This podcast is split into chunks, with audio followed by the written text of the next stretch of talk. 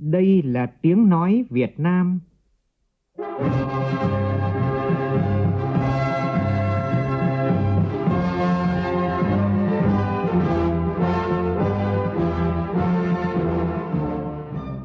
là tiếng nói Việt Nam,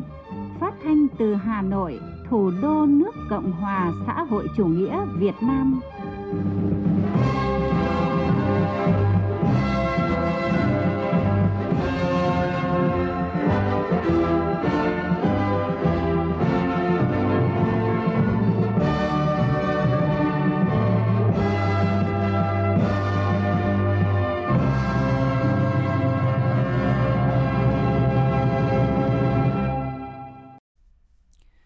Kính chào quý vị và các bạn. Mời quý vị và các bạn nghe chương trình Thời sự chiều của Đài Tiếng nói Việt Nam với những nội dung chính sau đây.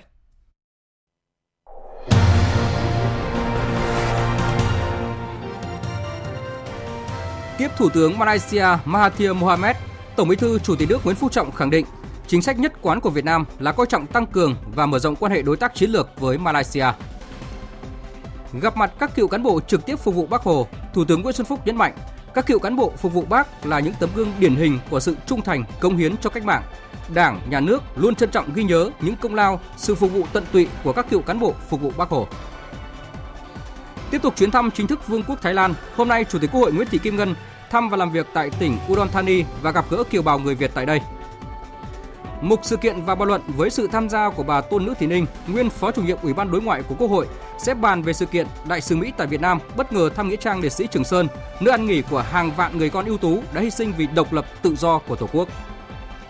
Trong phần tin thế giới, hôm nay Nhật Bản thực thi loại Hàn Quốc khỏi danh sách các đối tác thương mại ưu tiên, động thái làm trầm trọng thêm mối quan hệ giữa hai nước. Thủ tướng Anh Boris Johnson khẳng định sẽ đóng cửa nghị viện Anh tiến tới thỏa thuận Brexit không thỏa thuận.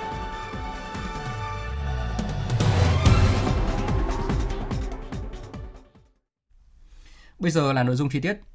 Thưa quý vị và các bạn, sáng nay tại trụ sở Trung ương Đảng, Tổng Bí thư, Chủ tịch nước Nguyễn Phú Trọng đã tiếp thân mật ngài Mahathir Mohamad, Thủ tướng Chính phủ Malaysia đang ở thăm chính thức nước ta. Phóng viên Xuân Dần đưa tin. Tổng Bí thư Chủ tịch nước Nguyễn Phú Trọng nhiệt liệt hoan nghênh chuyến thăm chính thức Việt Nam của Thủ tướng Malaysia Mahathir Mohamad và chúc chuyến thăm thành công tốt đẹp, góp phần tăng cường quan hệ đối tác chiến lược giữa hai nước đi vào chiều sâu, hiệu quả, thiết thực trên tất cả các lĩnh vực. Thủ tướng Mahathir bày tỏ vui mừng được trở lại thăm chính thức Việt Nam sau 21 năm, được chứng kiến những thành tựu to lớn trong phát triển kinh tế xã hội của Việt Nam trong thời gian qua. Thủ tướng Malaysia thông báo với Tổng Bí thư Chủ tịch nước kết quả cuộc hội đàm với Thủ tướng Nguyễn Xuân Phúc, bày tỏ mong muốn thúc đẩy hơn nữa quan hệ hợp tác toàn diện trên các lĩnh vực, trao đổi đoàn, nhất là đoàn cấp cao và giao lưu nhân dân nhằm học hỏi tham khảo kinh nghiệm lãnh đạo quản lý đất nước, phòng chống tham nhũng. Tổng Bí thư Chủ tịch nước Nguyễn Phú Trọng chân thành cảm ơn những tình cảm tốt đẹp của Thủ tướng Mahathir Mohamed dành cho Việt Nam, đánh giá cao sự phát triển quan hệ giữa hai nước trong thời gian qua, khẳng định chính sách nhất quán của Việt Nam coi trọng tăng cường và mở rộng quan hệ đối tác chiến lược với Malaysia, hoàn nghênh kết quả hội đàm với Thủ tướng, đề nghị hai bên đẩy mạnh hợp tác trên tất cả các lĩnh vực, nhất là trong những lĩnh vực tiềm năng như kinh tế, thương mại, đầu tư và giao lưu nhân dân, cũng như trong khuôn khổ ASEAN và các diễn đàn khu vực và quốc tế vì hòa bình, ổn định, hợp tác và phát triển ở khu vực và trên thế giới. Cũng trong sáng nay, Thủ tướng Malaysia Mahathir Mohamad đã đến thăm và làm việc tại khu công nghệ cao Hòa Lạc. Thủ tướng Mahathir Mohamad cho biết, hiện chính phủ Malaysia đang thúc đẩy mạnh mẽ công cuộc đổi chuyển đổi số với bốn trụ cột chính là công nghiệp 4.0, du lịch thông minh, giáo dục thông minh và thành phố an toàn. Đây được coi là động lực chính để phát triển hướng tới mục tiêu lọt top 20 nền kinh tế thế giới vào năm 2050. Lắng nghe tập đoàn FPT trình bày những dự án công nghệ 4.0, Thủ tướng Malaysia đánh giá cao vai trò dẫn dắt công cuộc chuyển đổi số của những tập đoàn lớn. Tại Malaysia, FPT hiện đã có những hợp đồng quan trọng trong nhiều lĩnh vực, ứng dụng các công nghệ cốt lõi cách mạng 4.0 như trí tuệ nhân tạo, điện toán đám mây, tự động quá trình hóa. Thủ tướng Malaysia cũng giao lưu với sinh viên, cán bộ khu công nghệ cao và thử nghiệm xe VinFast của tập đoàn Vingroup. Thưa quý vị và các bạn, nhân chuyến thăm chính thức Việt Nam của Thủ tướng Malaysia Mahathir Mohamed theo lời mời của Thủ tướng Chính phủ Nguyễn Xuân Phúc, hai bên đã ra tuyên bố chung Việt Nam và Malaysia. Đài Tiếng nói Việt Nam trân trọng chuyển tới quý vị và các bạn một số nội dung chính trong tuyên bố chung này. Về hợp tác chính trị, hai bên nhất trí duy trì tiếp xúc cấp cao thường xuyên và tăng cường trao đổi về các vấn đề chiến lược thông qua các chuyến thăm cấp cao và các cấp trên các kênh Đảng, Chính phủ, Quốc hội. Về hợp tác quốc phòng an ninh và pháp luật, Hai bên nhất trí tăng cường trao đổi song phương về quốc phòng thông qua việc sớm thiết lập cơ chế ủy ban cấp cao về hợp tác quốc phòng Việt Nam Malaysia.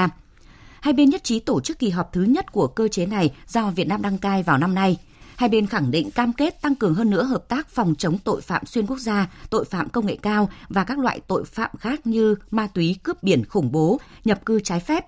Hai bên tái khẳng định cam kết không cho phép bất kỳ cá nhân hay tổ chức nào sử dụng lãnh thổ của nước này để tiến hành các hoạt động chống lại nước kia. Hai bên khẳng định cam kết áp dụng thủ tục pháp luật trên cơ sở luật của sở tại và luật quốc tế một cách công bằng và khách quan đối với công dân của nước này bị bắt giữ, điều tra tại nước kia.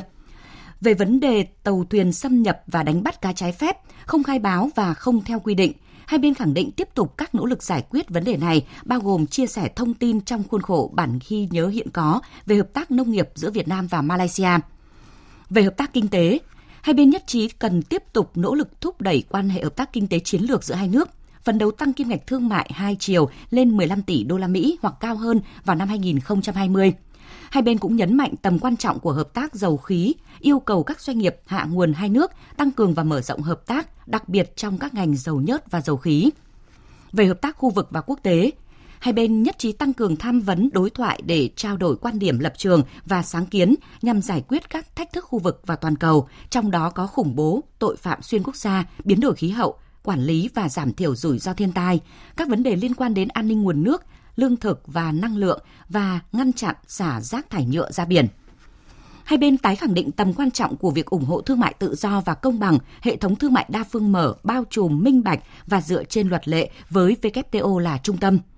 Hai bên nhấn mạnh tầm quan trọng của việc duy trì hòa bình ổn định, an ninh và thượng tôn pháp luật ở khu vực trong đó bao gồm đảm bảo an toàn an ninh và tự do hàng hải hàng không ở Biển Đông, chia sẻ quan ngại sâu sắc đối với những diễn biến gần đây ở Biển Đông. Hai bên nhất trí giải quyết tranh chấp bằng biện pháp hòa bình, tôn trọng đầy đủ các tiến trình pháp lý và ngoại giao, không sử dụng hay đe dọa sử dụng vũ lực, trên cơ sở các nguyên tắc của luật pháp quốc tế, trong đó có Công ước Liên Hợp Quốc về luật biển năm 1982.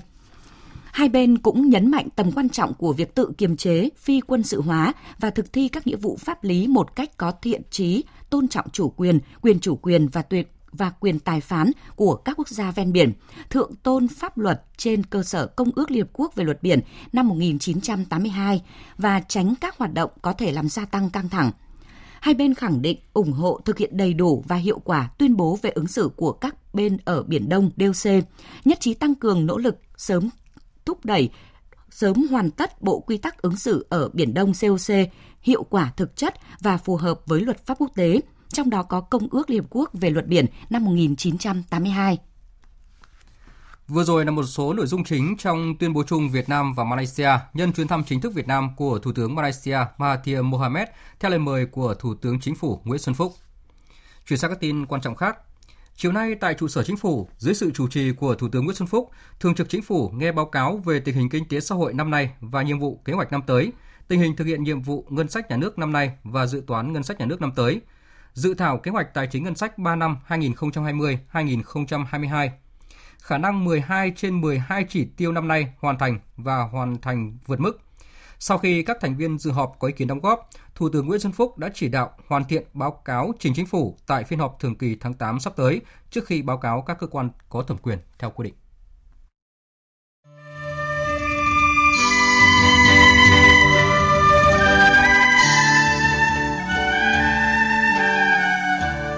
năm mươi năm thực hiện di trúc Chủ tịch Hồ Chí Minh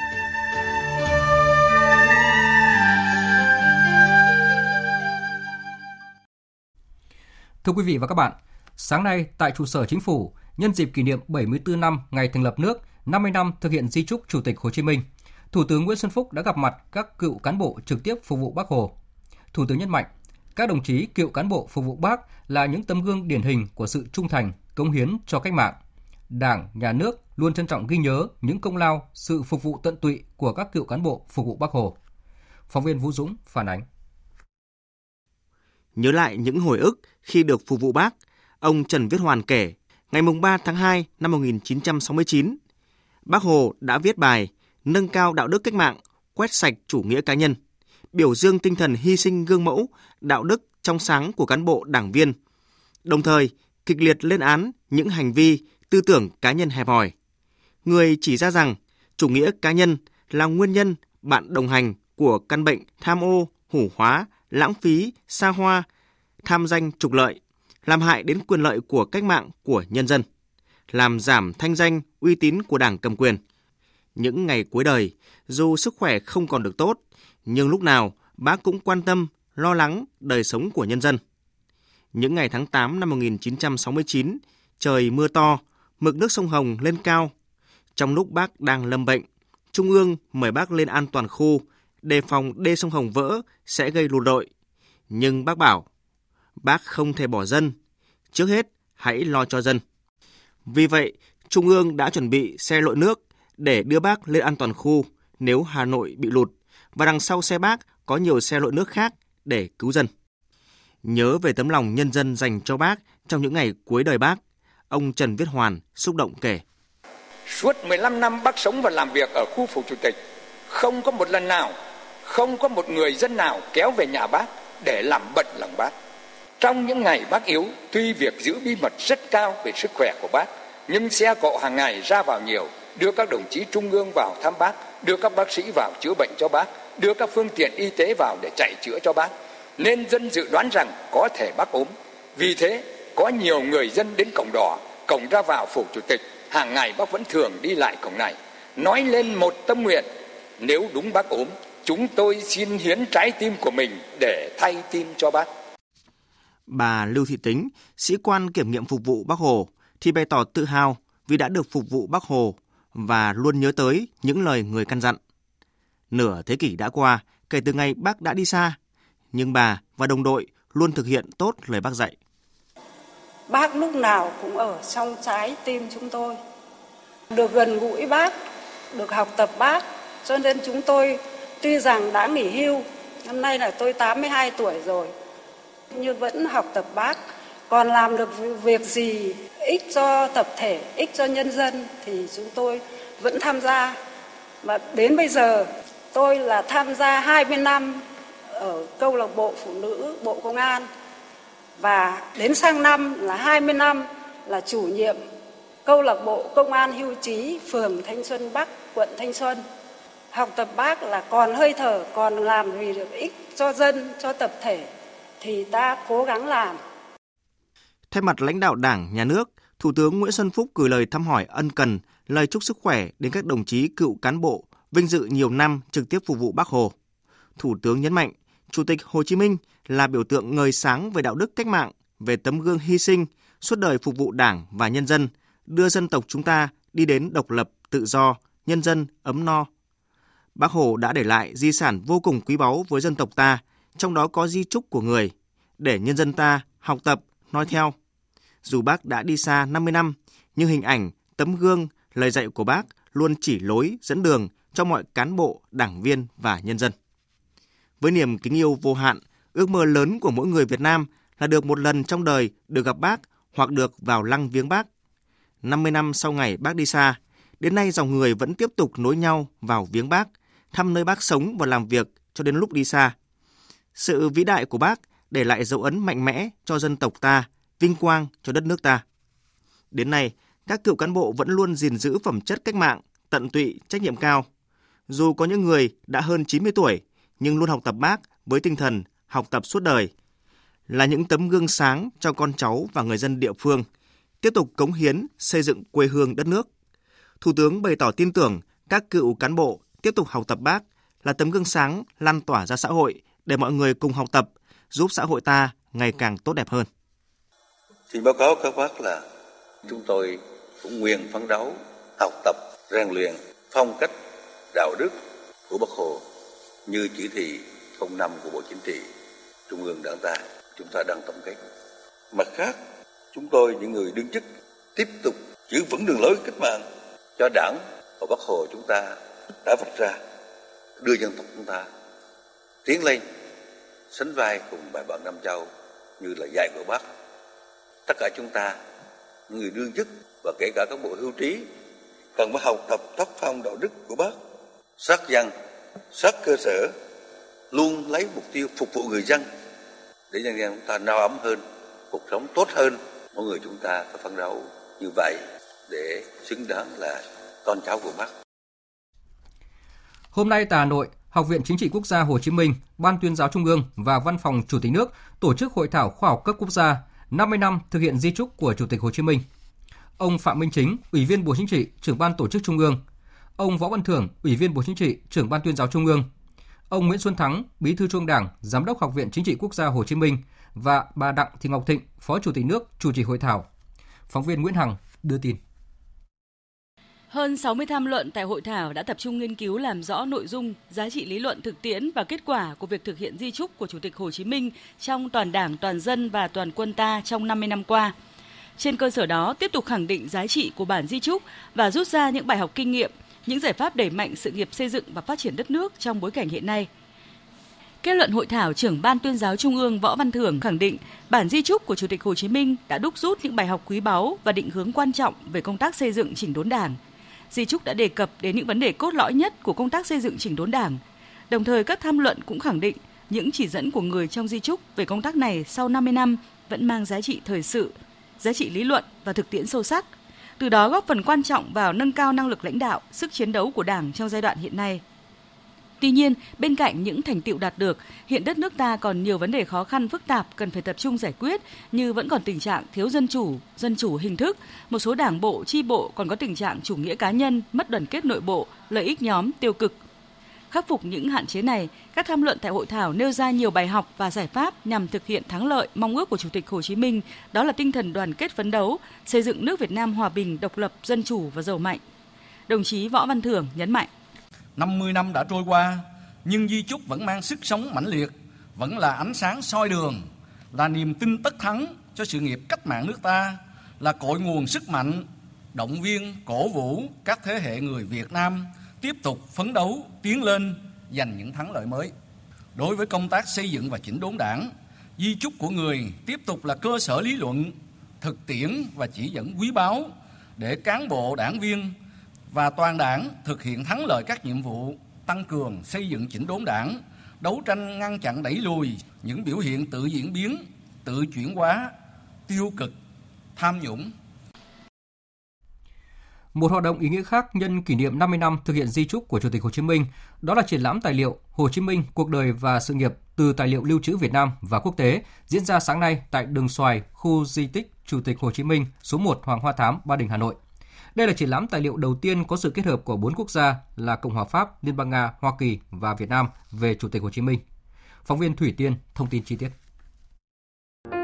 Tham dự lễ khai mạc triển lãm, ông Andrei Efimenko, đại diện cơ quan lưu trữ Liên bang Nga cho biết, những tài liệu liên quan đến Chủ tịch Hồ Chí Minh khi hoạt động ở Liên Xô được cơ quan lưu trữ quốc gia đánh giá rất cao và tìm mọi biện pháp cần thiết để bảo quản lưu trữ.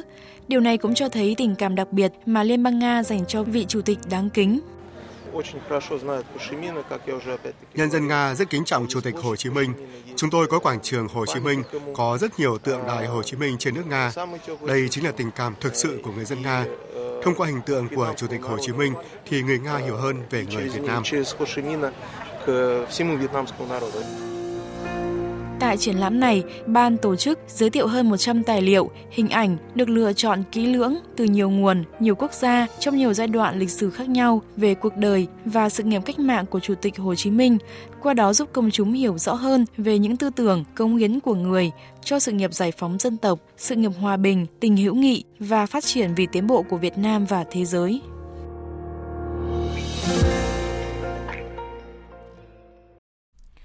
Thưa quý vị và các bạn, Sinh thời, Chủ tịch Hồ Chí Minh luôn quan tâm đến nông nghiệp, nông dân, nông thôn. Người cho rằng nông nghiệp phải là mặt trận hàng đầu, muốn phát triển đất nước phải coi trọng cả nông nghiệp và công nghiệp. Bởi vậy, dù bận trăm công nghìn việc, bác vẫn dành thời gian trực tiếp xuống địa phương để động viên bà con nông dân tăng gia sản xuất, thậm chí cùng với nhân dân cày ruộng, tát nước.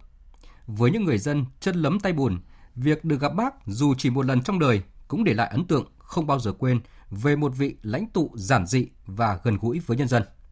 Ghi chép của nhóm phóng viên Hương Giang và Hiễu Hưng. Khi được tin Bác Hồ về tắt nước trung hạn, chúng tôi ở ở tận ngoài này đã nghe tiếng khoan hồ rồi. Nghe thì nó cũng mang máng thôi nhưng không không rõ lắm như Bác Hồ một năm đấy. Rồi là đi đâu là cảnh nhân dân tích trong kia là thấy bóng người ngoài kia một số đoàn bộ đội đi đằng sau rồi. Ông Ngô Mạnh Quyền, 84 tuổi, người dân xã Tả Thanh Oai, huyện Thanh Trì, thành phố Hà Nội kể về kỷ niệm được gặp gỡ vị lãnh tụ kính yêu của dân tộc. Đó là vào vụ xuân năm 1958, xã Tả Thanh Oai, bấy giờ là xã Đại Thanh, huyện Thường Tín, tỉnh Hà Đông, đang gặp hạn nghiêm trọng. Hàng trăm hecta ruộng lúa khô nẻ vì thiếu nước, trong đó cánh đồng quay trào, thôn Tả Thanh Oai bị nặng nhất. Giữa thời điểm chống hạn căng thẳng, Bác Hồ bất ngờ về thăm địa phương vào sáng ngày 12 tháng 1 năm 1958. Khi đó ông Quyền cũng có mặt trên cánh đồng quay trào, thôn Tả Thanh Oai, tận mắt chứng kiến hình ảnh vì lãnh tụ của dân tộc, không nề hà bùn đất, sắn quần qua gối, sách đôi dép cao su, đến vị trí của một cụ già và ngỏ ý được thay cụ tắt nước. Đồng chí eh, Lê Văn Đán lúc đó là tổ chức hội nông dân đi theo bác là muốn cầm đôi dép cao su của bác và cầm tay bác để vượt qua những cái tàu tát để khỏi trơn khỏi ngã. Nhưng bác hồ mới nói là chú mặc kệ thôi đến cái chỗ mà bác tắt nước đấy là thấy một cụ già cũng đương tắt đấy với một người nữa thì bác dừng lại mà nói với cụ ba lan là cụ ờ, nghỉ tay để tôi tắt nước. Thế sau đó thì bác mới cùng với lại đồng chí vũ quý tắt nước. Rất là tự nhiên. Vụ xuân năm ấy tả thanh oai không những không mất xào lúa nào mà nhờ sức người đã chiến thắng thiên tai cả xã được mùa lớn trong niềm vui vô hạn. Còn đối với những người nông dân nay đã ở tuổi thất thập cổ lai hy được tận mắt nhìn thấy bác, tai được nghe những lời dặn dò của bác là những ký ức không bao giờ phai mờ trong tâm trí họ. Đấy có cái ảnh bác Hồ đây, đây tôi có cái ảnh nhỏ nhỏ bác Hồ về là năm trong ngôi nhà ngói đỏ ba gian của cụ Nguyễn Như Suốt ở xã Hồng Dương, huyện Thanh Oai, thành phố Hà Nội. Bức ảnh chụp bác về thăm hợp tác xã nông nghiệp Tảo Dương được treo trang trọng cạnh chân dung bác. Bên trên là dòng khẩu hiệu không có gì quý hơn độc lập tự do. Cất giữ những tấm ảnh về bác như báu vật, cụ suốt chia sẻ. Được bác về thăm quê hương là một điều là hết sức vinh dự, bởi vì một là vừa là bác về chỉ đạo xây dựng cái hợp tác nông nghiệp ở địa phương đây, đồng thời cũng là cái dịp mà bác về thăm và chúc Tết nhân dân thôn Tảo Dương nhân cái dịp đầu xuân Tết Tinh Mùi, để lại một cái kỷ niệm và cái dấu ấn sâu sắc đối với bác Hồ và cái nhân dân thôn Tảo Dương. Chúng tôi thấy là thực hiện cái lời dạy của bác tiếp tục ờ, xây dựng quê hương trọng tâm là phát triển kinh tế nâng cao cái đời sống nhân dân ngày càng được cải thiện và ngày càng tốt hơn. Cũng là một trong những người chứng kiến sự kiện lịch sử ấy ông Nguyễn Khắc Quang người dân xã Hồng Dương nhớ lại. Đó là mùng 2 Tết Đinh Mùi năm 1967 Hôm đó trời rét căm căm, bà con trong làng không thể đi cấy được mà phải đi trồng khoai ở trên đồng cao. Trong tiết trời mưa xuân rét buốt, ông Quang thấy một đoàn ô tô tiến vào cổng và đỗ lại ở sân kho thôn Tảo Dương. Đó là đoàn xe chở bác Hồ và đoàn cán bộ trung ương. Dừng xe ở sân kho, bác Hồ cùng đoàn đại biểu đi bộ về phía đình làng. Với phong thái giản dị và gần gũi, bác ngồi trò chuyện với người dân trong sân đình làng như một người con xa quê lâu ngày trở về. Bác dặn dò bà con xã Hùng Dương cố gắng sản xuất cho tốt để tham gia tích cực vào cuộc kháng chiến chống Mỹ cứu nước của dân tộc ta. Trong cuộc trò chuyện, bác đặc biệt nhấn mạnh tầm quan trọng của việc phát triển nông nghiệp và nhắc nhở cán bộ chính quyền phải thực sự là một người đầy tớ tốt của nhân dân. Bác nhấn mạnh cán bộ, đảng viên, đoàn viên phải là người đầy tớ của nhân dân và phải làm đầy tớ tốt. Cho nên từ đó tới nay đã trải qua năm hai năm, mặc dù có những lúc biến động khó khăn nhưng cán bộ đảng viên và nhân dân Trọng Dương đã một lòng quyết tâm thi đua đẩy mạnh sản xuất chứ đây rất khó khăn đời sống kinh tế rất vất vả. Nhưng càng ngày đời sống càng cải thiện được học tập ở bác tinh thần quyết tâm đẩy mạnh sản xuất nên đạt kết quả tốt đẹp. Thực hiện lời dạy của bác chính quyền và nhân dân các xã Hồng Dương huyện Thanh Oai xã Tả Thanh Oai huyện Thanh Trì tiếp tục đẩy mạnh phát triển sản xuất nông nghiệp xây dựng nông thôn no ấm văn minh. Đến nay, cả hai xã này đều đạt chuẩn nông thôn mới, đời sống vật chất tinh thần được nâng cao. Hàng trăm hecta ruộng sản xuất kém hiệu quả đã được chuyển đổi, cơ cấu cây trồng vật nuôi đem lại thu nhập trung bình từ 450 đến 500 triệu đồng một hecta một năm. Ông Nguyễn Văn Thanh, Bí thư Đảng ủy xã Hồng Dương, huyện Thanh Oai, thành phố Hà Nội cho biết. Sau 52 năm, Bác Hồ về thăm xã Hồng Dương vào ngày mùng 2 Tết năm Đinh Bùi năm 1967 À, thấm nhuần lời dạy của bác. Năm hai năm qua thì Đảng bộ và nhân dân xã Hồng Dương đã tập trung lãnh đạo chỉ đạo sản xuất, ờ, phát triển sản xuất nông nghiệp, xây dựng đời sống văn hóa của nhân dân. Hết năm 2018 thì tổng thu nhập của người dân trên địa bàn xã Hồng Dương đã đạt 47,13 triệu đồng trên người trên năm. Và xã hiện nay thì đang tập trung vào công tác xây dựng nông thôn mới nâng cao và phấn đấu đến năm 2020 thì sẽ hoàn thành được chương trình xây dựng mới nâng cao. Hơn nửa thế kỷ đã trôi qua, những kỷ niệm về Bác Hồ và lời căn dặn của người vẫn còn vẹn nguyên và in đậm trong tâm khảm của những người nông dân. Tình cảm với vị lãnh tụ vĩ đại mà bình dị gần gũi ấy đã trở thành động lực, niềm tin và định hướng để bà con nông dân vươn lên trong lao động sản xuất và xây dựng quê hương ngày càng giàu đẹp. Thời sự VOV nhanh, tin cậy, hấp dẫn. Thưa quý vị và các bạn, trong khuôn khổ chuyến thăm chính thức Vương quốc Thái Lan, hôm nay Chủ tịch Quốc hội Nguyễn Thị Kim Ngân và đoàn đại biểu cấp cao Quốc hội nước ta đã thăm và làm việc tại tỉnh Udon Thani, thủ phủ vùng Đông Bắc Thái Lan, thăm khu di tích Chủ tịch Hồ Chí Minh tại Nongon, gặp gỡ kiều bào gốc Việt tại Udon Thani và thăm lớp học tiếng Việt tại chùa Khánh An. Phóng viên Lê Tuyết phản ánh. Tại Udon Thani, Chủ tịch Quốc hội Nguyễn Thị Kim Ngân đã đến thăm trụ sở tỉnh trưởng và có cuộc trao đổi với tỉnh trưởng Buttigieg. Chủ tịch Quốc hội bày tỏ vui mừng đến thăm tỉnh Udon Thani, thủ phủ của vùng Đông Bắc Thái Lan, nơi có bề dày lịch sử và văn hóa. Chủ tịch Quốc hội trân trọng cảm ơn những nỗ lực của tỉnh trưởng và lãnh đạo địa phương trong việc hỗ trợ, giữ gìn và quảng bá khu tưởng niệm Chủ tịch Hồ Chí Minh tại Nong Ngổn tạo điều kiện cho cộng đồng người Việt Nam hàng năm tổ chức các hoạt động văn hóa để tưởng nhớ Chủ tịch Hồ Chí Minh tại khu lưu niệm. Đây là công trình mang tính biểu tượng hữu nghị của nhân dân hai nước. Udon Thani có cộng đồng người Thái gốc Việt lớn, chiếm gần 20% toàn Thái Lan, khoảng 15.000 người. Nhiều người trong số đó là doanh nhân thành đạt. Chủ tịch Quốc hội tin tưởng trên cơ sở hỗ trợ tạo điều kiện của chính phủ hai bên, đặc biệt là chính quyền tỉnh Udon Thani, đội ngũ doanh nhân này sẽ cùng với các doanh nghiệp của Udon Thani góp phần phát triển kinh tế của Thái Lan và Udon Thani, đồng thời thúc đẩy mạnh mẽ hợp tác kinh tế, thương mại, du lịch, giao lưu nhân dân giữa hai nước. Tỉnh trưởng Udon Thani cho biết, hiện nay Udon Thani đang bàn bạc việc mở đường bay giữa Udon Thani và Việt Nam.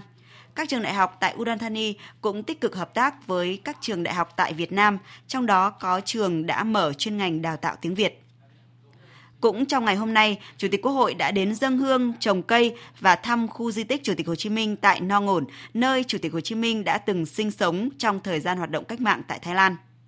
Trò chuyện với bà con Việt Kiều của tỉnh Udon Thani tại khu du tích, Chủ tịch Quốc hội khẳng định chính sách đại đoàn kết dân tộc của Đảng và Nhà nước luôn tạo điều kiện thuận lợi để cộng đồng người Việt Nam ở nước ngoài, trong đó có bà con Việt Kiều ở Thái Lan ổn định cuộc sống, hòa nhập vào xã hội nước sở tại, giúp cộng đồng duy trì và phát huy bản sắc văn hóa dân tộc hướng về quê hương đất nước. Tôi cũng đánh giá cao Tổng hội người Việt Nam toàn Thái cũng như Hội người Việt Nam Udon Thani và Hội người Việt Nam ở các cái địa phương mà có người Việt sinh sống. Các tổ chức hội đã thường xuyên tổ chức những cái hoạt động kỷ niệm ngày sinh nhật Bác, ngày Quốc khánh 2 tháng 9, Tết Nguyên đán thì à, luôn luôn có những cái hoạt động có ý nghĩa để kết nối đoàn kết của cộng đồng người Việt ở Thái Lan và những cái hoạt động này là thể hiện cái tấm lòng yêu quê hương đất nước nhớ về nguồn cội của người Việt à, nói chung là rất là tương thân tương ái hỗ trợ lẫn nhau cũng trong chiều nay, Chủ tịch Quốc hội và đoàn đại biểu cấp cao Quốc hội nước ta đã thăm và tặng quà cho các cháu học sinh tại lớp học tiếng Việt của chùa Khánh An. Chủ tịch Quốc hội hoan nghênh những nỗ lực gìn giữ truyền thống văn hóa tiếng Việt của đồng bào ta tại Thái Lan. Tại chùa Khánh An có 5 lớp dạy chữ tiếng Việt vào thứ ba và thứ sáu hàng tuần với trên 100 học viên con em Việt Kiều và cả người Thái tham gia. Những thầy cô giáo dạy tiếng Việt ở đây chính là đồng bào của chúng ta những người Việt Nam yêu quê hương, yêu đất nước, yêu tiếng Việt và tình nguyện dạy không lãnh lương để đưa cái tiếng Việt đến cho các cái thế hệ trẻ, con cháu của chúng ta. Chúng ta phải có trách nhiệm để cho con cháu các thế hệ tiếp theo giữ gìn được cái truyền thống văn hóa và đặc biệt là tiếng Việt. Bởi vì nếu là người Việt Nam mà không biết tiếng Việt thì không thể hiểu được văn hóa của Việt Nam. Chủ tịch Quốc hội căn dặn các cháu học sinh cùng với việc học tập tại trường nơi mình đang sinh sống cũng cần học tiếng Việt thật tốt để hiểu hơn về lịch sử cội nguồn của dân tộc. Những hoạt động của Chủ tịch Quốc hội tại tỉnh Udon Thani cũng đã kết thúc các hoạt động trong khuôn khổ chuyến thăm chính thức Vương quốc Thái Lan. Dự kiến ngày mai, Chủ tịch Quốc hội sẽ dự phiên bế mạc Đại hội đồng IPA 40 và tiếp nhận chức Chủ tịch IPA 41. Thưa quý vị và các bạn, thay mặt Bộ Chính trị, Ủy viên Bộ Chính trị, Thường trực Ban Bí thư Trần Quốc Vượng vừa ký ban hành kết luận số 56 của Bộ Chính trị về tiếp tục thực hiện nghị quyết chuông 7 khóa 11 về chủ động ứng phó với biến đổi khí hậu, tăng cường quản lý tài nguyên và bảo vệ môi trường. Kết luận nêu rõ để tiếp tục thực hiện tốt nghị quyết trong thời gian tới, Bộ Chính trị yêu cầu các cấp ủy tổ chức đảng, chính quyền cơ quan tiếp tục nâng cao nhận thức và ý thức trách nhiệm về chủ động phòng chống thiên tai, ứng phó với biến đổi khí hậu, tăng cường quản lý tài nguyên và bảo vệ môi trường. Cần đặt yêu cầu về phòng chống thiên tai, ứng phó với biến đổi khí hậu, quản lý tài nguyên và bảo vệ môi trường ở vị trí trung tâm của các quyết định phát triển không đánh đổi môi trường lấy tăng trưởng kinh tế, hoàn thiện hệ thống pháp luật, cơ chế chính sách về ứng phó với biến đổi khí hậu, quản lý tài nguyên và bảo vệ môi trường. Tăng cường thanh tra kiểm tra xử lý vi phạm pháp luật, đấu tranh phòng chống tội phạm về tài nguyên môi trường, kết hợp xử lý hành chính hình sự với áp dụng công cụ kinh tế thị trường để đảm bảo thực thi hiệu quả các chính sách pháp luật về ứng phó với biến đổi khí hậu, phòng chống thiên tai và quản lý tài nguyên bảo vệ môi trường. Ra soát điều chỉnh các quy định xử lý vi phạm theo hướng nâng cao hơn mức xử phạt, đảm bảo đủ sức gian đe, quy định rõ về cơ chế bồi thường ký quỹ đặt cọc bảo hiểm trách nhiệm bồi thường thiệt hại về môi trường, bảo hiểm rủi ro thiên tai, quy định mức trách nhiệm tối thiểu đối với từng trường hợp.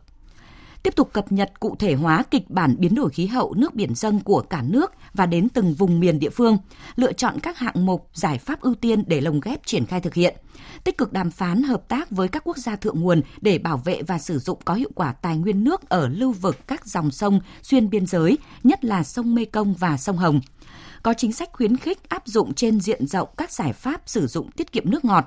tiếp tục tăng cường quản lý bảo vệ rừng tự nhiên, nghiên cứu cơ chế cho phép kết hợp khai thác các giá trị kinh tế của rừng để góp phần giảm nghèo, phát triển kinh tế xã hội các địa phương có rừng. Tăng cường các biện pháp phòng ngừa kiểm soát đối với các dự án đầu tư, cơ sở sản xuất có nguy cơ cao gây ô nhiễm môi trường, có chính sách hạn chế sản xuất, nhập khẩu và sử dụng đồ nhựa có tính năng sử dụng một lần trên toàn quốc không nhập khẩu máy móc thiết bị phương tiện đã qua sử dụng, tiềm ẩn các chất nguy hại gây ô nhiễm. Tập trung xử lý ô nhiễm môi trường, phấn đấu từ sau năm 2020, chất lượng môi trường được cải thiện năm sau cao hơn năm trước, nhất là ở các đô thị, thành phố lớn. Khắc phục ngay tình trạng ô nhiễm không khí, nguồn nước thải tại thành phố Hà Nội, thành phố Hồ Chí Minh. Chú trọng bảo vệ môi trường nông thôn, trọng điểm là các làng nghề, khu vực chăn nuôi tập trung. Tiếp theo, mời quý vị và các bạn nghe tin bão gần bờ, cơn bão số 4 Hồi 16 giờ chiều nay, vị trí tâm bão ở vào khoảng 17 độ vĩ Bắc, 115,4 độ kinh đông, cách quần đảo Hoàng Sa khoảng 340 km về phía đông. Sức gió mạnh nhất vùng gần tâm bão mạnh cấp 8, giật cấp 10. Bán kính gió mạnh cấp 6, giật cấp 8 trở lên, khoảng 100 km tính từ tâm bão. Dự báo trong 24 giờ tới, bão di chuyển theo hướng Tây, mỗi giờ đi được khoảng 20 km và có khả năng mạnh thêm. Đến 16 giờ ngày mai, vị trí tâm bão ở vào khoảng 17,5 độ vĩ Bắc, 110,7 độ kinh đông, cách đảo Hải Nam khoảng 120 km về phía đông nam. Sức gió mạnh nhất vùng gần tâm bão mạnh cấp 9, giật cấp 11. Vùng nguy hiểm trên Biển Đông trong 24 giờ tới, gió mạnh cấp 6, giật cấp 8 trở lên, phía Bắc vĩ tuyến 15 độ vĩ Bắc.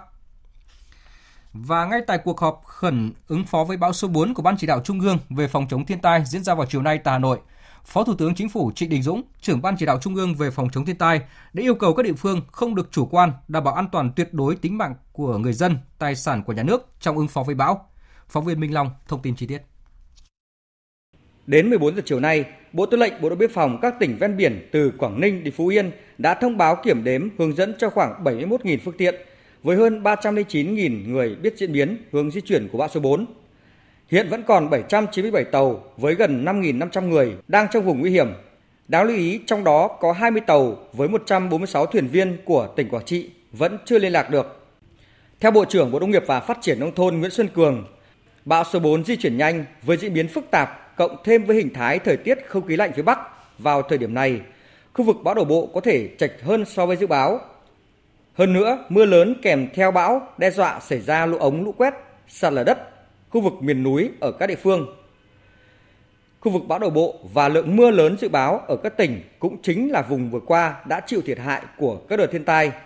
đồng thời là khu vực có nhiều hồ chứa thủy lợi, thủy điện, đặc biệt là hồ chứa thủy điện nhỏ. Kết luận cuộc họp, Phó Thủ tướng Chính phủ Trịnh Đình Dũng yêu cầu phải kiên quyết di rời dân ra khỏi khu vực nguy hiểm, sẵn sàng phương tiện cứu hộ cứu nạn, chủ động trong mọi tình huống để ứng cứu kịp thời khi sự cố xảy ra. Trong đó, lực lượng bộ đội, công an hiệp đồng chặt chẽ với chính quyền và lực lượng tại chỗ của các địa phương. Phó Thủ tướng Trịnh Đình Dũng đề nghị yêu cầu là phải đảm bảo tuyệt đối an toàn cho người, tính mạng và tài sản người dân và của nhà nước. Yêu cầu thường trực ban chỉ đạo trung ương về phòng chống thiên tai rồi ủy ban ứng phó với sự cố thiên tai tìm kiếm cứu nạn rồi các bộ ngành các địa phương tuyệt đối không được chủ quan tổ chức theo dõi chặt chẽ diễn biến của cơn bão và chủ động triển khai các phương án ứng phó, đặc biệt là với phương châm bốn tại chỗ làm thế nào giảm thiểu thiệt hại về tính mạng và tài sản của người dân và của nhà nước tránh để cái tình trạng thiệt hại đáng tiếc như là một số trường hợp mà khi thiên tai xảy ra trong thời gian vừa qua. Tại hội nghị thúc đẩy sản xuất, sử dụng và nâng cao chất lượng phân bón hữu cơ do Bộ Nông nghiệp và Phát triển nông thôn tổ chức vào sáng nay tại Hà Nội, các đại biểu khẳng định sử dụng phân bón hữu cơ là xu hướng tất yếu trong sản xuất nông nghiệp sạch, đáp ứng nhu cầu tiêu dùng và xuất khẩu nông sản. Phóng viên Đài Tiếng nói Việt Nam thông tin. Đến tháng 6 năm 2019, số lượng phân bón hữu cơ được công nhận lưu hành ở Việt Nam là 2.487 sản phẩm, tăng 3,5 lần so với cuối năm 2017. Để đạt mục tiêu về sản xuất tiêu thụ phân bón hữu cơ trong nước đạt 3 triệu tấn và xuất khẩu 0,5 triệu tấn vào năm 2020, các đại biểu cho rằng cần tập trung nghiên cứu, chuyển giao các sản phẩm phân bón hữu cơ mới đáp ứng các tiêu chí hiệu quả cao, tác dụng nhanh, thân thiện với môi trường, cải tạo và bảo vệ tài nguyên đất, đẩy mạnh tập huấn nâng cao nhận thức, tư duy của người dân về vai trò tác dụng lâu dài của phân bón hữu cơ, đồng thời hướng dẫn người dân kiến thức sử dụng phân bón cũng như phối hợp với các doanh nghiệp tham gia thực hiện mô hình sử dụng phân bón hữu cơ. Ông Nguyễn Hồng Lam, Chủ tịch Hội đồng Quản trị Công ty Cổ phần Tập đoàn Quế Lâm chia sẻ. Để thúc đẩy được sản xuất phân bón thì vấn đề quan trọng là người tiêu dùng và phải xây dựng được lòng tin cho người tiêu dùng và phải xây dựng được cái chuỗi trong nông nghiệp. Đó là vấn đề từ sản xuất phân bón cho đến là tiêu thụ phân bón cho đến là tiêu thụ các nông thủy sản cho bà con nông dân. Mà có như vậy thì chúng ta làm bà đỡ cho nông dân và đối với tập đoàn chúng tôi luôn hướng tới người tiêu dùng và hướng tới người nông dân bởi vì người nông dân khỏe mạnh người nông dân cũng bị bệnh sử dụng các cái loại phân bón hóa chất thì đương nhiên là sẽ cung cấp cho các cái nông sản sạch cho người tiêu dùng và luôn luôn hướng tới đến con người. Bộ trưởng Nguyễn Xuân Cường nêu rõ, việc đưa phân bón hữu cơ vào canh tác hữu cơ, canh tác nông nghiệp sạch không chỉ là một trào lưu mà đã trở thành yêu cầu bắt buộc định dạng sản xuất nông nghiệp thời gian tới. Đây cũng là cơ hội cho các doanh nghiệp khi tham gia đầu tư vào lĩnh vực này. Các doanh nghiệp thì chúng tôi khuyến nghị đây là một cơ hội vì chúng ta có 15 triệu hecta canh tác hàng năm với một nhu cầu bình quân tính ra khoảng 80 triệu tấn phân hữu cơ cho canh tác 15 triệu hecta đó. Nếu đến năm 2020 giả sử chúng ta đạt 3 triệu thì như vậy tiềm năng chúng ta còn là rất lớn. Để chúng ta tổ chức sản xuất, trong khi đó nguyên liệu đầu vào chúng ta rất chủ động về khu vực sản xuất đề nghị các tỉnh thực hiện luật trồng trọt, thực hiện nghị định 129 phải tuyên truyền cho tất cả các đối tượng sản xuất từ người dân, từ hợp tác xã, từ doanh nghiệp sản xuất hữu cơ, sản xuất sạch là hướng đi tất yếu, không còn đường nào khác. Như tin đã đưa, sau một tuần hoạt động trở lại và thanh toán được một phần lương tháng 7 cho công nhân, công ty trách nhiệm hữu hạn Kayang Việt Nam tại Hải Phòng lại đóng cửa, khiến cho gần 2.500 công nhân một lần nữa rơi vào hoang mang. Hiện thì các ngành chức năng của thành phố Hải Phòng vẫn đang tìm hướng giải quyết của vụ việc này. Chúng tôi sẽ tiếp tục thông tin về vụ việc này trong các chương trình thời sự sau. Mời quý vị và các bạn chú đón nghe.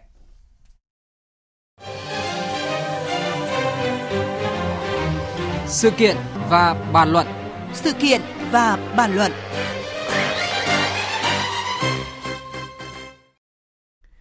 Thưa quý vị và các bạn, lần đầu tiên trong lịch sử, một đại sứ Mỹ đã đến thắp hương tưởng niệm các liệt sĩ đang yên nghỉ tại nghĩa trang liệt sĩ quốc gia Trường Sơn thuộc tỉnh Quảng Trị. Đó là đương kim đại sứ đặc mệnh toàn quyền Hoa Kỳ tại Việt Nam Daniel Kristen Brink. Sự kiện vừa diễn ra vào chiều qua và được coi là dấu mốc đặc biệt cho nỗ lực hàn gắn vết thương chiến tranh của hai quốc gia Việt Nam và Hoa Kỳ, cũng là thêm một thông điệp cùng khép lại quá khứ hướng tới tương lai của hai nước từng là cựu thù trong chiến tranh. Mục sự kiện và bàn luận chiều nay với sự tham gia của bà Tôn Nữ Thị Ninh, nguyên Phó chủ nhiệm Ủy ban Đối ngoại của Quốc hội sẽ cùng bàn về câu chuyện này. Xin mời biên tập viên Minh Châu và vị khách mời bắt đầu cuộc trao đổi. À, trước hết à, cảm ơn bà Tôn Nữ Thị Ninh, nguyên Phó chủ nhiệm Ủy ban Đối ngoại của Quốc hội đã nhận lời tham gia chương trình cùng chúng tôi ạ. Dạ, xin chào à, quý vị uh, thính giả. À, thưa quý vị và các bạn, à, những âm thanh mà quý vị và các bạn đang nghe đó là tiếng thỉnh chuông tại nghĩa trang liệt sĩ Trường Sơn của đại sứ Mỹ tại Việt Nam Daniel Christenbing được phóng viên chúng tôi ghi lại vào chiều qua. À, và đây là lần đầu tiên trong lịch sử à, một đại sứ Mỹ đã trực tiếp đến viếng các anh hùng liệt sĩ tại một nghĩa trang liệt sĩ ở Việt Nam. À, thưa bà Tôn Nữ Thị Ninh ạ, bà có bàn luận gì về cái sự kiện đặc biệt này ạ? Theo tôi, đó là một cái điều rất là đáng chú ý. Nó nói lên cái sự trưởng thành của quan hệ Mỹ-Việt, Việt-Mỹ. Đó không phải là cử chỉ của một cá nhân, mà đó là một cái chủ trương nó được thông qua. Nó vừa nói lên cái cái cạnh chính trị của cái hợp tác toàn diện của hai bên, của cái mong muốn được chia sẻ giữa hai bên là để cái hợp tác, cái quan hệ càng đi lên phía trước hơn nữa, mở rộng và đi sâu. Theo một nghĩa nói nôm na cũng phải đào thôi. Vâng, à, như bà vừa chia sẻ thì đó là một cái sự kiện rất đáng chú ý cả về chính trị và trong hoạt động ngoại giao. Và sau đây là những cái chia sẻ của đại sứ Mỹ Daniel Christenbing trước hàng vạn liệt sĩ đang yên nghỉ tại nghĩa trang liệt sĩ quốc gia Trường Sơn ở tỉnh Quảng Trị ạ. Chuyến thăm của tôi tới Nghĩa trang Trường Sơn là cơ hội để tôi bày tỏ sự kính trọng đối với những người đã hy sinh vì lòng yêu nước. Thông điệp mà tôi muốn gửi gắm trong chuyến công tác Quảng Trị lần này đó là nêu tinh thần hàn gắn những vết thương chiến tranh và hai nước sẽ tiếp tục cùng nhau giải quyết những hậu quả còn sót lại. Vâng, à, với những gì mà đại sứ Mỹ tại Việt Nam vừa chia sẻ thì à, bà Tôn Nữ Thị Ninh có cái sự đồng cảm nào không ạ? Tôi đã nói đây đó và nhiều lần. Quá trình bình thường hóa cải thiện đào sâu và mở rộng quan hệ giữa hai nước Mỹ và Việt Nam, Việt Nam và Mỹ có thể nói nó nó rất là độc đáo, ít có hai nước kiều thù, kiều đối địch với nhau mà đã xây dựng được trong một thời gian tương đối ngắn những cái mối quan hệ hợp tác như ngày hôm nay điều đó không có nghĩa là không còn những cái điểm là không thực sự thống nhất với nhau có thể có ý kiến khác nhau thậm chí có thể là bất đồng với nhau. Nhưng mà cái việc là vượt qua được uh, quá khứ phức tạp khó khăn uh, như giữa Việt Nam và Hoa Kỳ thì phải nói là cũng hiếm hoi nếu không nói là độc nhất vô nhị ở trên uh, thế giới. Vâng ạ. À, thưa bà Tôn Nữ Thiện Ninh ạ, à, chiến tranh thì đã lùi xa 44 năm. À, như bà nói thì từ hai nước cựu thù thì ở Việt Nam Hoa Kỳ đã trở thành đối tác toàn diện và chính phủ hai nước thì cũng đã và đang có những cái hành động tích cực để tiếp tục vun đắp cái quan hệ ngày một phát triển.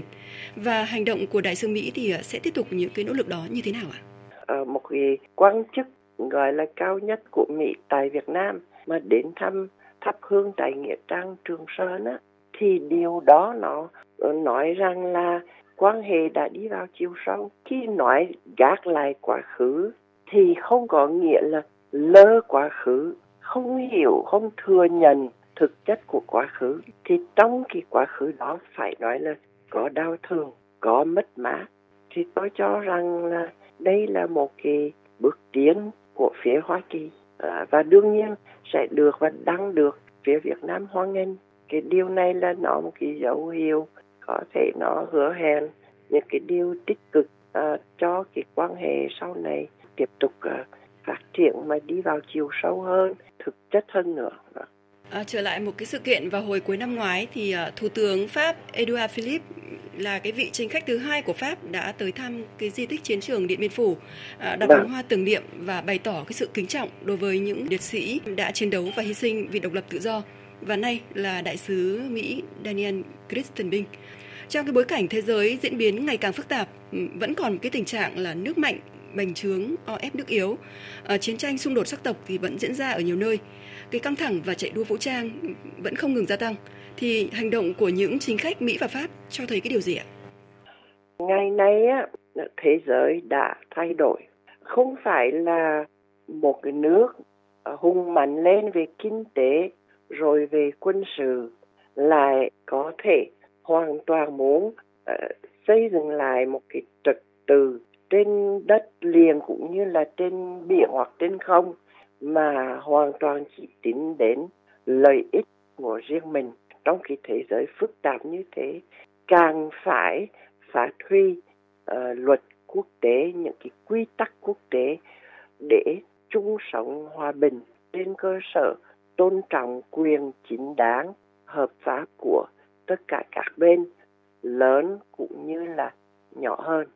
À, những cái hành động như vừa rồi của chính khách à, Pháp và Mỹ thì đó không đơn thuần là cái hành động ngoại giao ý nghĩa giữa Việt Nam và Pháp hay là Việt Nam Hoa Kỳ. Nhìn rộng ra cả khu vực và cả cộng đồng quốc tế thì sẽ phải ứng xử như thế nào để mọi quốc gia đều được hòa bình, độc lập, nhân dân được no ấm chứ không phải là cái sự nghi kỵ và dè chừng lẫn nhau ạ. Vâng, đúng thế. Tôi nghĩ là hòa bình, an ninh, ổn định là sự nghiệp không phải của riêng ai mà đó là trách nhiệm và quyền lợi của tất cả các nước liên quan dù là lớn hay hay nhỏ à, dù là giàu hay nghèo. Nhưng tất cả các nước đó đều phải chấp nhận và tôn trọng cái khuôn khổ đa phương toàn cầu và khu vực. Không thể là đi tạo một cái luật chơi riêng cho một nước nào cả. Vâng, à, những ngày này thì à, cả nước ta đang có nhiều cái hoạt động kỷ niệm 74 năm ngày Quốc khánh và 50 năm thực hiện di trúc của Chủ tịch Hồ Chí Minh.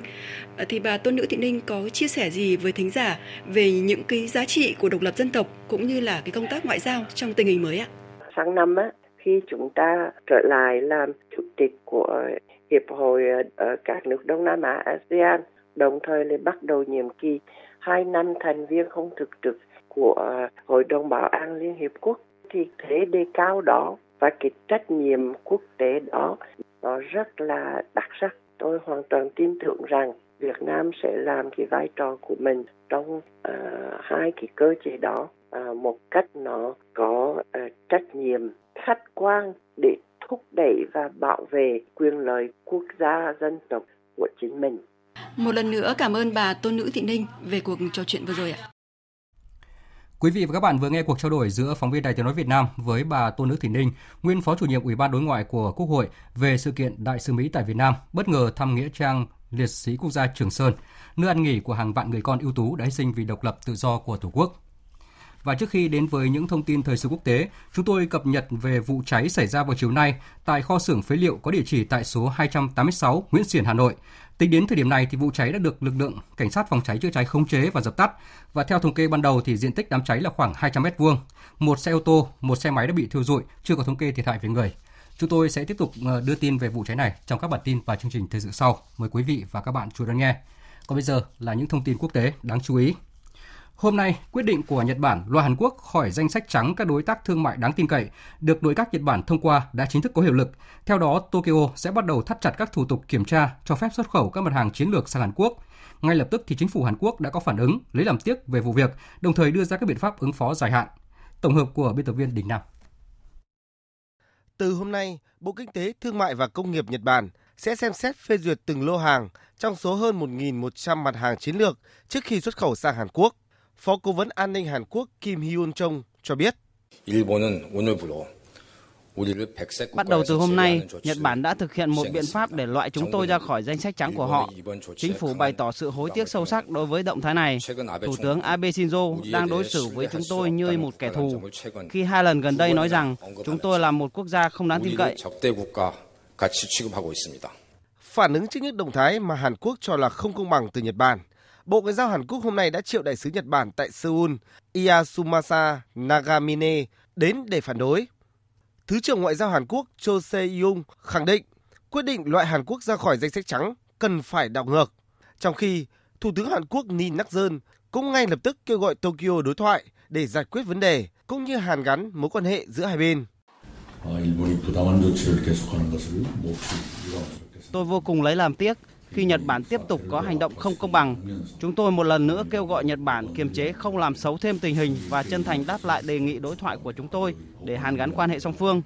Ngược lại, Hàn Quốc sẽ xúc tiến nhanh chóng việc khiếu kiện lên Tổ chức Thương mại Thế giới để khắc phục sự trả đũa kinh tế không công bằng của Nhật Bản.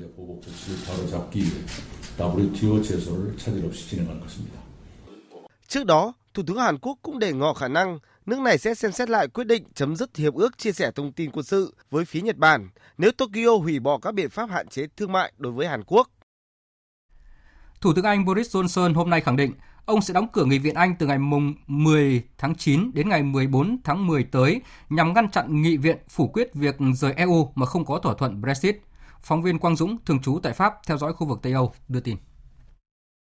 Trong bức thư gửi cho các nghị sĩ Anh sáng ngày 28 tháng 8, Thủ tướng Anh Boris Johnson lần đầu tiên công khai khẳng định ý định của ông về việc sẽ đóng cửa Nghị viện Anh trong thời gian tiến sát đến thời hạn Brexit từ ngày 10 tháng 9 cho đến ngày 14 tháng 10 năm 2019. Ông Johnson cho biết ông đã gửi đề nghị này đến Nữ hoàng Anh, đồng thời khẳng định Nghị viện Anh vẫn sẽ có thời gian tranh luận về các chính sách của chính phủ về Brexit sau ngày 14 tháng 10, khi Nữ hoàng Anh chính thức có bài diễn văn quan trọng, cũng như khả năng khi đó Anh và Liên minh châu đã đạt được một thỏa thuận mới về Brexit. Tuy nhiên, quyết định này của ông Boris Johnson khẳng định thông tin gây lo ngại trong chính giới Anh từ nhiều tuần nay là chính phủ của ông Johnson sẽ tìm cách treo Nghị viện Anh trong thời gian tới nhằm triệt tiêu các tranh luận cũng như các cản trở trong việc thực thi ý định rời Liên minh châu vào ngày 31 tháng 10 năm 2019 mà không có thỏa thuận Brexit. Cho đến nay, Nghị viện Anh vẫn kiên quyết phản đối mọi kịch bản rời khỏi Liên minh châu mà không có thỏa thuận. Đây cũng được coi là bước đi quyết liệt của ông Boris Johnson, nhiều khả năng sẽ đẩy nước Anh vào một cuộc khủng hoảng lập hiến nặng nề. Xoay quanh vụ việc Dương Quân, công dân Australia bị Trung Quốc bắt giữ thời gian gần đây, người phát ngôn Bộ Ngoại giao Trung Quốc Cảnh sảng hôm nay cho biết những phát biểu của một số cá nhân Australia là không có căn cứ và vô trách nhiệm. Tin của phóng viên Đinh Tuấn, thường trú tại Bắc Kinh, Trung Quốc. Phát biểu tại buổi họp báo thường kỳ của Bộ Ngoại giao Trung Quốc, người phát ngôn cảnh sảng cho biết vụ án Dương Quân, công dân Australia bị bắt với cáo buộc tội danh gián điệp đang trong quá trình xử lý. Cơ quan an ninh quốc gia Trung Quốc lập án theo pháp luật và bảo đảm đầy đủ các quyền lợi của Dương Quân. Phát ngôn của một số cá nhân Australia về vụ án này là không có căn cứ và hoàn toàn không có trách nhiệm. Ông cảnh sảng nói, Trung Quốc đốc thúc Australia tôn trọng chủ quyền tư pháp của Trung Quốc, dừng ngay việc thêu dệt và gây áp lực lên nước này. Hôm qua 27 tháng 8, Ngoại trưởng Australia Mary Payner cho biết bà cảm thấy rất thất vọng trước việc ông Dương Quân bị bắt, đồng thời hy vọng Trung Quốc áp dụng các tiêu chuẩn và trình tự công bằng trong việc xử lý công dân Australia. Bà Payner cũng nhấn mạnh nếu ông Dương Quân bị bắt vì lý do chính trị hay tín ngưỡng thì Trung Quốc cần phải thả ngay ông này. Theo thông tin từ phía Trung Quốc, hôm 23 tháng 8, cơ quan an ninh thành phố Bắc Kinh đã bắt giữ ông Dương Quân, quốc tịch Australia với cáo buộc tội danh gián điệp. Tuy nhiên, theo phía Australia, ông Dương Quân đã bị Trung Quốc bắt giữ từ tháng 1 năm 2019. Ông này cũng bị giam giữ trong điều kiện khắc nghiệt, không được tiếp cận với luật sư và người thân. Sau một vài tuyên bố khá căng thẳng với Pháp, chính phủ Brazil đã dịu giọng khi nhắc đến khả năng sẵn sàng nhận viện trợ nước ngoài với các điều kiện đi kèm để cứu rừng nhiệt đới Amazon khỏi các đám cháy rừng đang hoành hành. Dự kiến các quốc gia khu vực Amazon cũng sẽ tổ chức họp khẩn nhằm điều phối chiến lược bảo vệ lá phổi xanh của hành tinh này. Tổng hợp của biên tập viên Đài tiếng nói Việt Nam. Phát biểu trước báo giới, người phát ngôn Tổng thống Brazil Rego Barros hôm qua cho biết Chính phủ nước này và Tổng thống Jair Bolsonaro sẽ sẵn sàng tiếp nhận viện trợ tài chính từ nước ngoài và các tổ chức quốc tế để cứu rừng Amazon khỏi các đám cháy. Tuy nhiên, điều quan trọng là số tiền viện trợ này khi được chuyển đến Brazil sẽ do người dân nước này toàn quyền xử lý. Ông Rego Barros khẳng định chủ quyền của Brazil là không thể thương lượng. Tổng thống Brazil Bolsonaro muốn người đồng cấp Pháp Emmanuel Macron rút lại những lời lẽ xúc phạm với ông trước khi nước này cân nhắc có nên chấp nhận đề nghị hỗ trợ 20 triệu đô la Mỹ từ nhóm 7 nước nền công nghiệp phát triển G7 hay không. Ông ta đã gọi tôi là kẻ nói dối và theo những thông tin mà tôi nắm được, ông ấy đã nói chủ quyền của chúng tôi ở Amazon là vấn đề mở. Do vậy, để nói chuyện hay chấp nhận điều gì từ Pháp, dù là những ý định tốt, thì ông Macron cần phải rút lại những phát ngôn.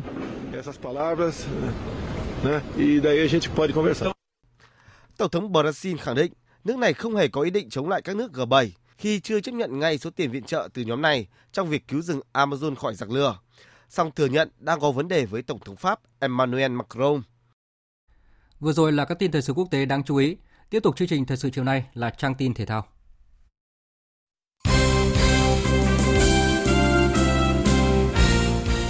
Vị và các bạn, tối qua đội tuyển nữ Việt Nam đã có chiến thắng kịch tính trước chủ nhà Thái Lan để giành ngôi vô địch giải bóng đá nữ Đông Nam Á 2019. Huấn luyện viên trưởng Mai Đức Trung đã dành nhiều lời khen ngợi cho các trò sau hành trình thi đấu đầy nỗ lực và quả cảm. Huấn luyện viên Mai Đức Trung cho rằng đây là trận đấu mang tính lịch sử không chỉ đối với tuyển nữ Việt Nam mà còn đối với bản thân ông trong sự nghiệp làm bóng đá nữ. Hôm nay đội tuyển nữ Việt Nam về nước khép lại chuyến thi đấu thành công tại giải Đông Nam Á 2019. Dự kiến toàn đội sẽ tập trung trở lại ngay khi kết thúc giải bóng đá nữ vô địch quốc gia tập huấn cho SEA Games 2019 sẽ diễn ra vào cuối tháng 11 tại Philippines.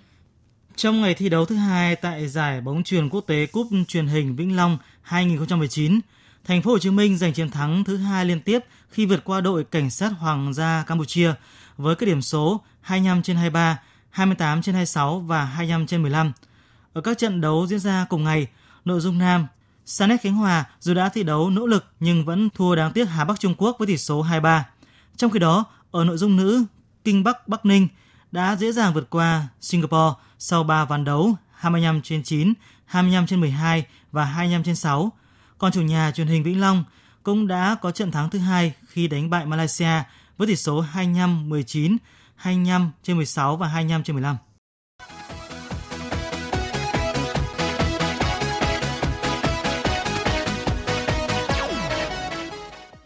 Vị và các bạn, sau nhiều ngày thương thảo, cuối cùng Manchester United đã đồng ý cho Inter Milan mượn tiền đạo Alexis Sanchez.